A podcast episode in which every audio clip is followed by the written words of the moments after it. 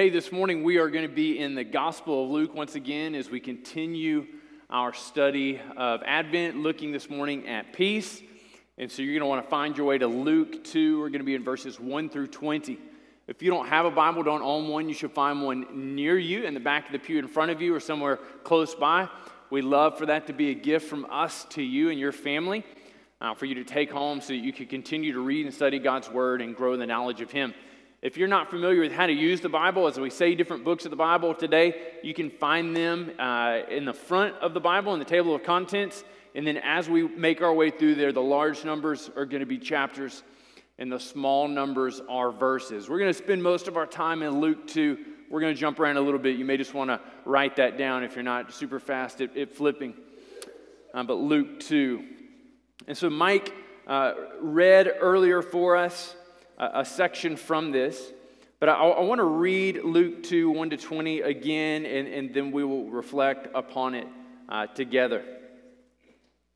We read, "In those days a decree went out from Caesar Augustus that all the world should be registered. This was the first registration when Quirinius was governor of Syria, and all went to be registered, each to his own home. And Joseph also went up from Galilee, from the town of Nazareth, to Judea, to the city of David, which is called Bethlehem, because he was of the house and the lineage of David, to be registered with Mary his betrothed, who was with child.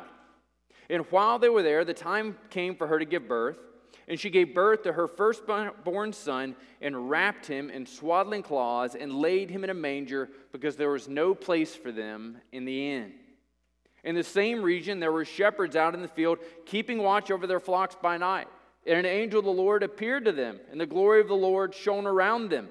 And they were filled with great fear, and the angel said to them, 'Fear not, for behold, I bring, I bring you good news of great joy that will be for all people.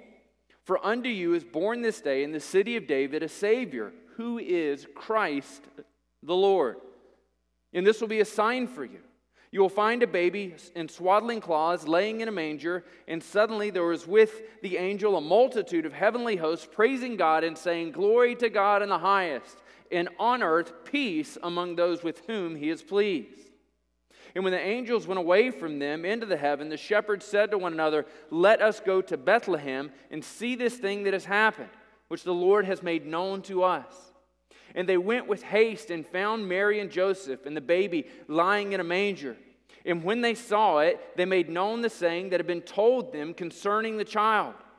And all who heard it wondered at what the shepherds told them. But Mary treasured up all these things, pondering them in her heart.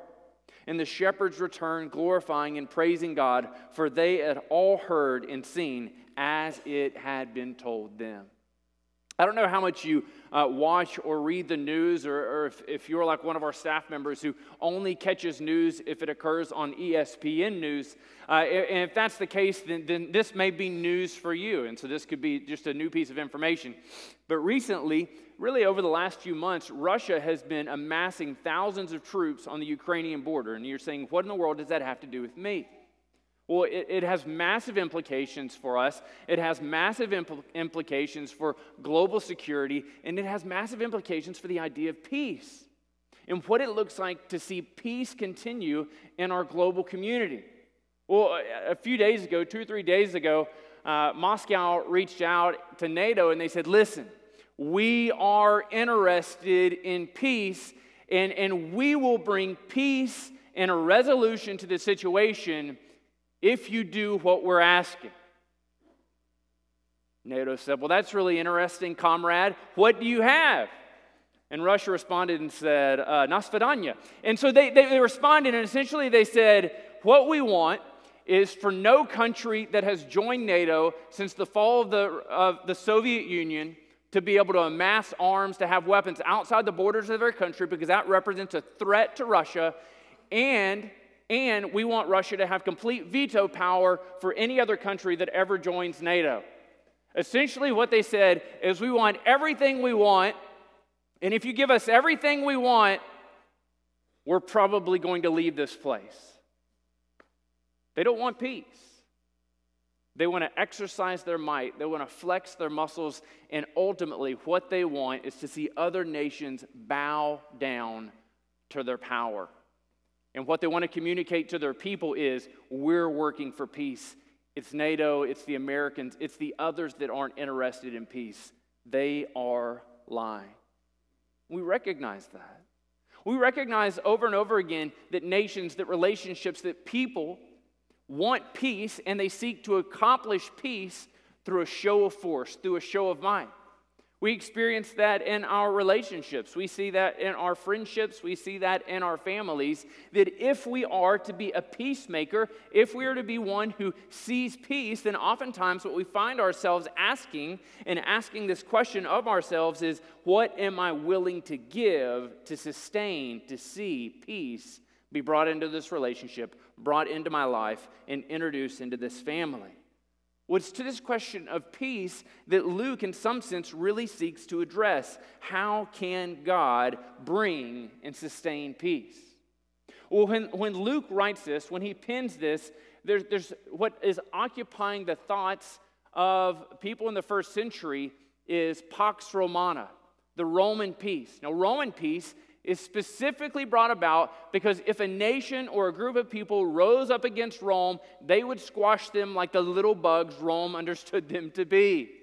And so Roman peace existed and it lasted because every time there was opposition, the Romans would come in and they would crush that peace. Now, it's interesting that what Luke does is he begins with a story in a decidedly different way than the Gospel of Matthew does. And look at who he describes first, Caesar Augustus. He says Caesar issued a decree that everybody needed to be registered. In essence, what needs to happen is, under the name of Caesar, taxes need to be levied, people need to give more money because more Roman peace needs to happen, and Caesar needs to continue to build. Now, these are things said of Caesar. It was said when Augustus was born that his birthday signaled the beginning of the good news. So Augustus, who invited people to worship him as divine, encouraged people to say, have you heard the gospel? And what he meant by that was, have you heard the story of my birth? No, again, we found an inscription uh, attributed to Augustus, and this is what it says about him. It says he is the father of the divine homeland Rome, inherited from his father Zeus, and savior of the common folk. He does not have a hyperinflated sense of self, I think. It says his foresight not only fulfilled the entreaties of all the people, but surpassed them, making peace for land and for sea.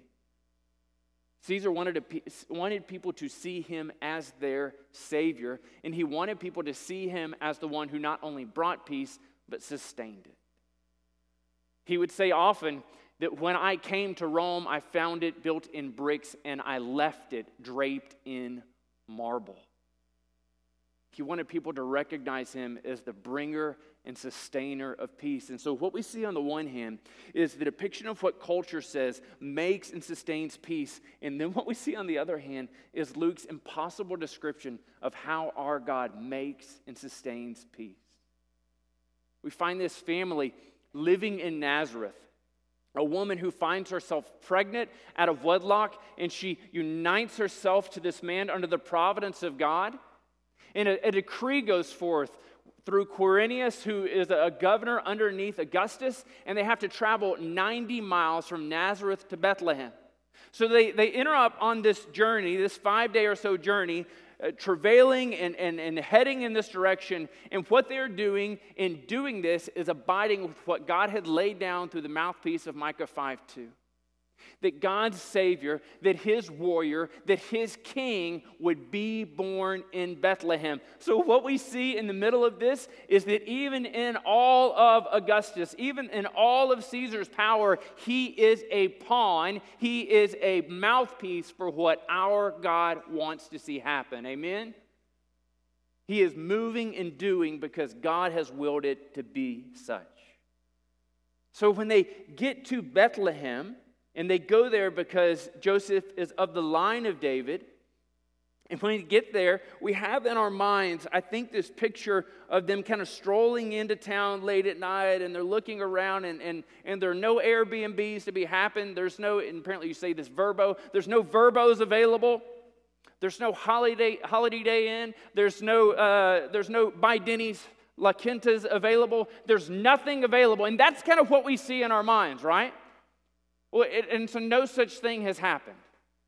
In actuality, they make it to town, and they would have been traveling as a part of a large caravan. They're traveling with their family, their extended cousins, their aunts, their tias, their tios, and all these various things, and they're traveling up there, and when they find themselves making it into town, what we read, this word "in," really connotes more an idea of a guest room. So a typical first century domicile, a house, is made up of three rooms, and so you have the manger, you have the family room, and you have a guest room. And connected to the family room is a half wall that separates the family room from the manger, from the stable area. And so we see the heat and the ambient smell coming from the stable and occupying the family area. It's making it warm. It's making it livable. And so Joseph and Mary are going around, and they knock on the door, and they say, "Hey, Uncle Festus, do you have any room for us?" And he says, "Oh, oy vey, I just gave uh, just gave the uh, guest room to Hephzibah and all of her kids. You know how she is with the rheumatoid. We can't move her." And Joseph's like, "I got a pregnant lady." He's like, "Yeah, but Hephzibah, I just can't do that." And so they're they're traveling around. So they've gone to Festus. They go to Uncle Larry. They go to Aunt Sue. They travel all around, and they knock on the door. And what they find in this one family, he says, "Listen, you're a part of our family. We understand this. We're, we're all so upset about this. But the guest room, she's all full.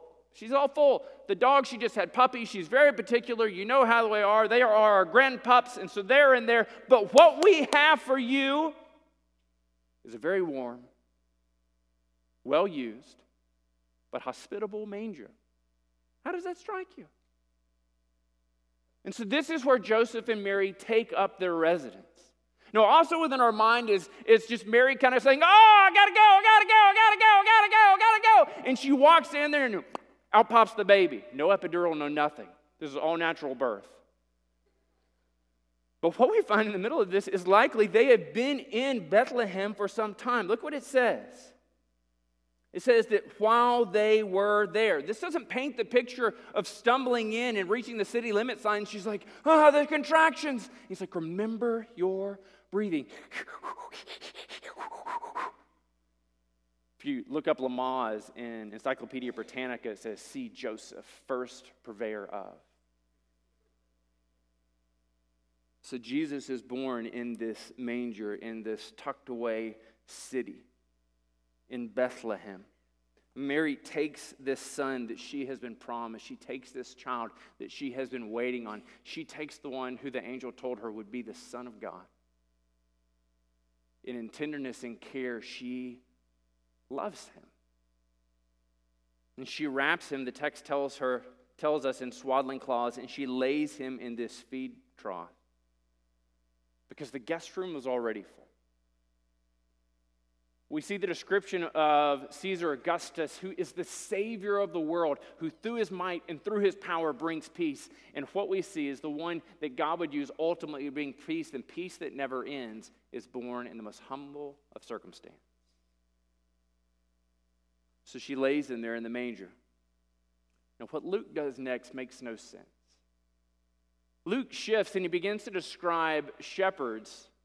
Now, when we see this, I think probably what occurs for a lot of us in our minds is a goodly group of men who are out there minding their own business, caring for the sheep, and we esteem them to be wondrous workers of the community.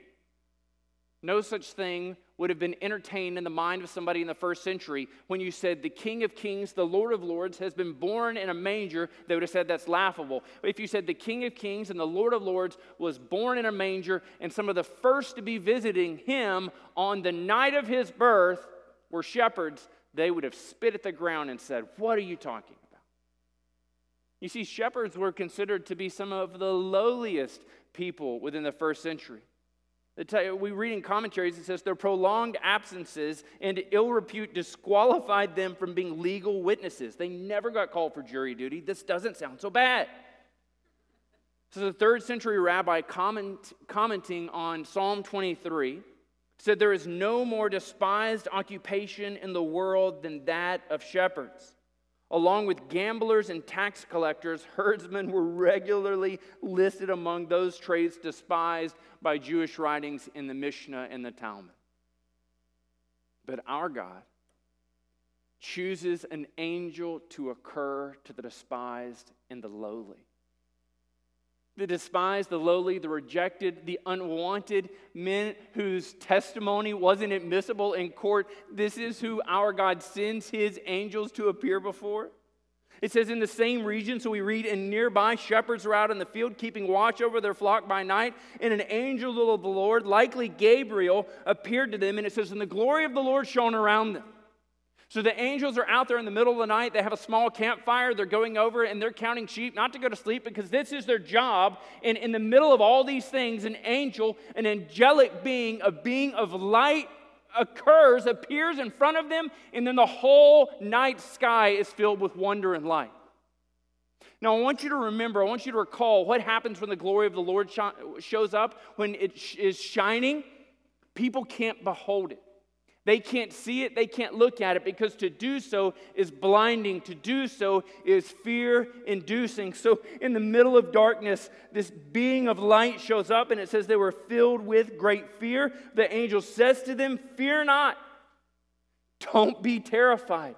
Clean yourself up. Why? Because I bring you the gospel. At the birth of Augustus, he says, the good news has been declared, but what we read here through Luke is the good news is declared through the mouthpiece, through God's mouthpiece, the angel. I bring you the gospel. I bring you good news of great joy. For who? For all people. It is arresting. It is scandalizing that our God, when he saw fit to bring forth the good news, did not bring it to the high and mighty. He brought it to the low and despised. When our God saw fit to bring good news, when our God saw fit to step into time, to step into history, and to bring his peace, his peace which knows no end, he did not bring it to the halls of power. He could have easily shown up to Augustus and said, change your heart, know Jesus, and turn. And Augustus could have made it the law of the land. He could have made it the edict for all of Rome. Pax Romana could have been Pax Christus. It could have been the peace of Christ over all the Roman Empire. But how did he choose to do it? He brought it to the low and despised. This should hearten us. This should give us courage. This should give us great cheer. This should lead us to great joy, because what we recognize is that you and I, in our base form, according to Ephesians two, were dead in our sins and our trespasses, and God brought his good news to our hearts. You see, God didn't catch you on your, on your best day. He didn't catch you on a good day and say, I want to introduce my peace to you. I want to bring it to you. I want you to know my son, because you seem to be moving in an upward trajectory of righteousness. He brought it to us when we were low and despised. He brought it to us when we were broken and selfish. He brought it to us with an invitation to come and receive. So he's before these shepherds. He says, fear not, for I bring you good news of great joy for all people. How? For unto you is born this day in the city of David a Savior, who is Christ the Lord. The Messiah has been born. This is how they would have heard this.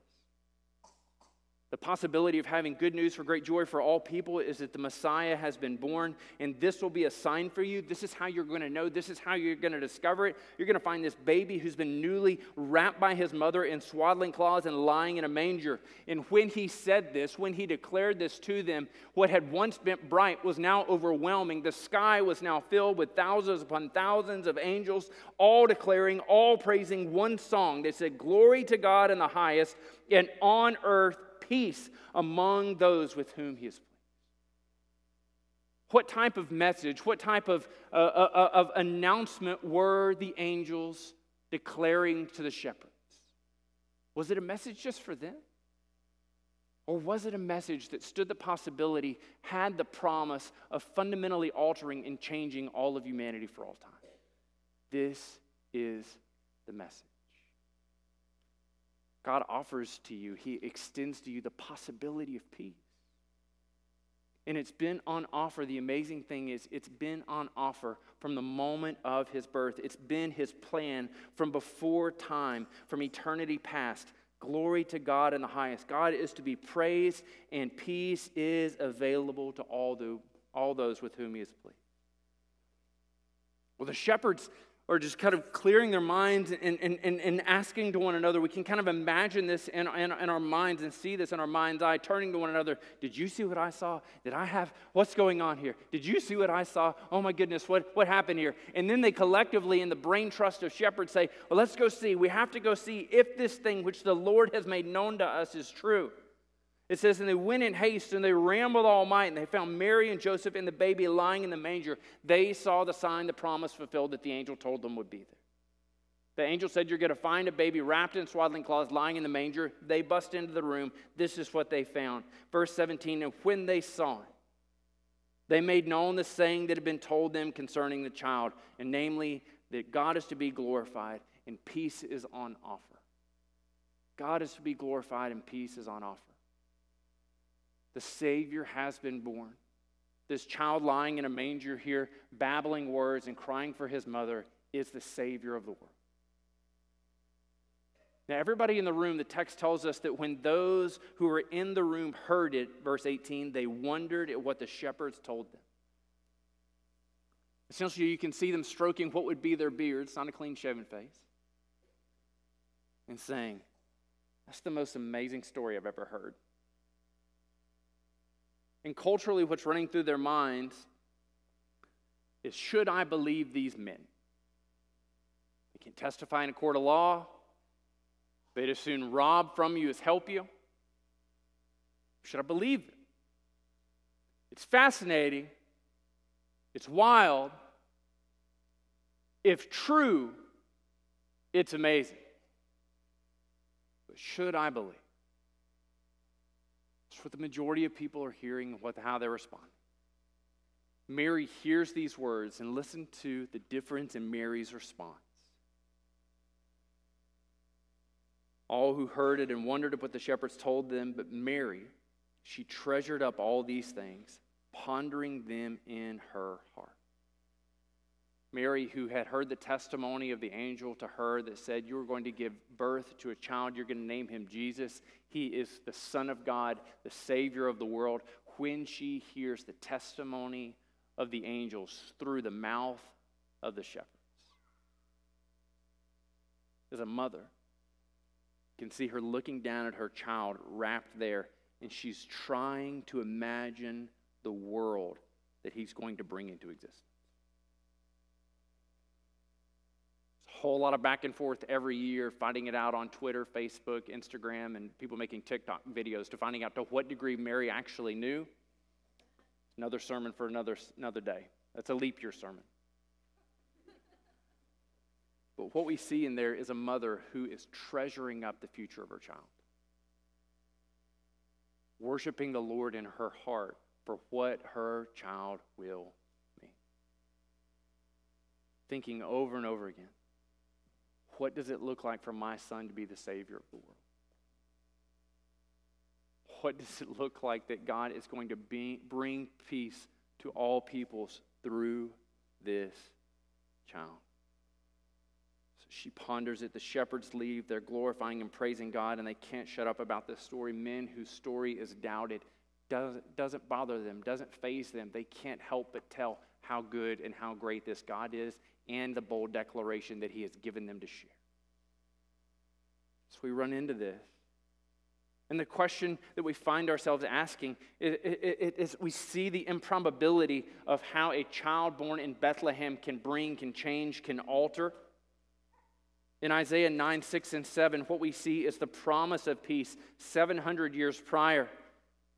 Isaiah speaking says, for to us a child is born, to us a son is given, and the government shall be upon his shoulder, and his name shall be called Wonderful Counselor, Mighty God, Everlasting Father, Prince of Peace. Of the increase of his government and of peace there shall be no end.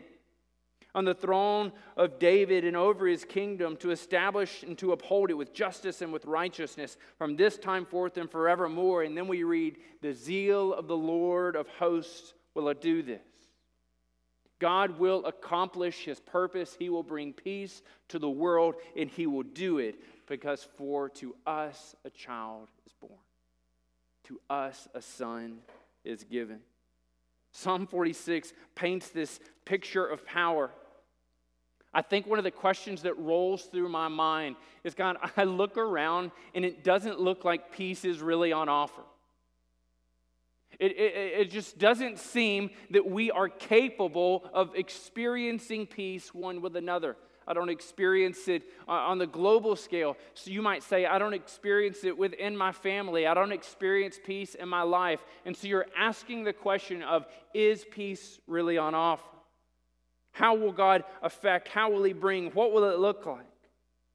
And in the midst of this, this seeming lack of peace, Psalm forty-six says, God is our refuge and strength, a very present help in trouble. Therefore, I will not fear, though the earth gives way, though the mountains be moved into the heart of the sea, though its waters roar and foam, though the mountain tremble at its swelling. There is a river whose streams make glad the city of God, the holy habitation of the Most High. God is in the midst of her. She shall not be moved. God will help her when morning dawns. The nations rage, the kingdoms totter. He utters His voice, the earth melts. The Lord of hosts is with us. The God of Jacob is our fortress. Come, behold the works of the Lord, how He has brought desolations upon the earth. He makes war cease to the end of the earth. He breaks the bow. He shatters the spear. He burns the chariots with fire. Be still. Strive not. Fret not. Worry not. Be still and know that I am God. I will be exalted among the nations. I will be exalted in the earth. The Lord of hosts is with us. The God of Jacob is our fortress. So we see the promise of peace. We see the path or the picture of peace in what we read in Colossians one twenty. It's the passion of peace, what God did to accomplish peace for us. Speaking of Jesus, it says, and through Him, through Jesus, to reconcile to Himself all things, whether on earth or in heaven, making peace by the blood of His cross. God brings peace to us. He has on offer for us an experience of peace, and He does it through the blood of Jesus.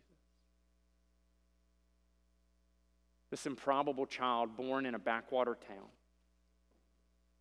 to a couple of people that if God had not intervened, their names would not have ever been remembered, their lives would never be, have been recorded. When given an opportunity to choose those that would testify to His greatness and to His coming, God chooses the low and the despised. He chooses the wicked, He chooses the outcast, and He chooses you. And He extends to you an invitation to come and to know Him. See, the difficulty of our lives is our lives are not an experience of uninterrupted peace. We know this all too well. We experience the sting of the loss of relationship. We experience the sting of death. We have been touched by sickness and war. We know what it is to be vulnerable and to feel like there is no one to fight for us. We know what it is to so desperately want peace. Peace with our brothers and sisters, peace with our families, peace for strangers that we do not know. We said, see the headlines coming out of Syria, the Middle East, Africa, South America. We see the, the headlines coming out of Main Street, U S A. And we so desperately want peace. But what we read is that the God of peace who came as a child will come again, and He will make peace that you and I have a chance to, to receive today through His blood. He will make peace, and that peace will know no end. If you want to experience that peace, if you want to experience it today, to know in your heart that the peace that God will bring at the second coming of Jesus is a peace that you can receive. The Bible gives us a clear instruction for how we might receive it. Romans ten and verse nine says that if you confess with your mouth that Jesus is Lord and believe in your heart that God raised Him from the dead, you can be saved. That's the gift on offer for Christmas.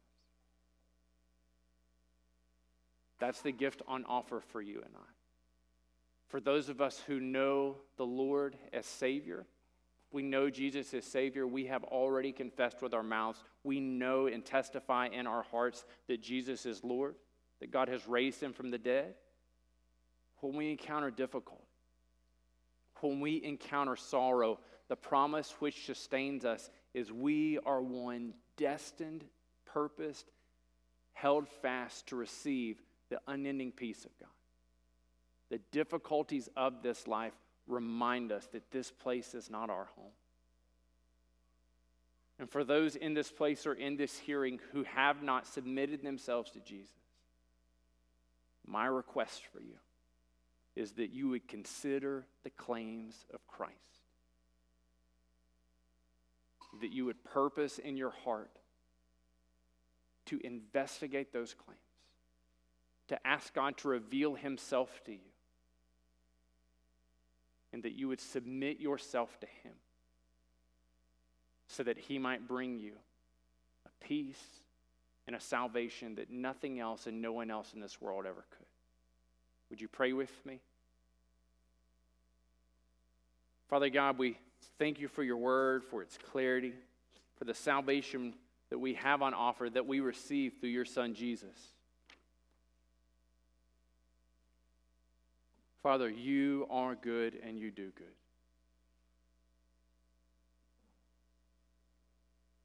God, I pray that this morning, that those of us who know your Son, Jesus, but we've not been experiencing peace, we've been stuck in turmoil, would remind ourselves of the goodness of our God.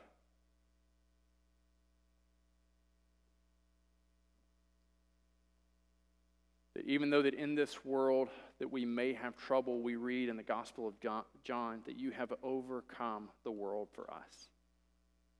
We find our solace, we find our peace, we find our refuge in your Son, Jesus. God, I pray for those who've yet to submit themselves to your Son, Jesus, that, that they would feel the power of your Spirit moving within them, calling them to salvation. God, that before the end of this day, that they would find one of our staff or one of our members, turn to them and say, tell me how I can know Jesus, so that we might welcome them into the family of Christ, our brother who goes before us. God, we submit all these things to you in his name. Amen.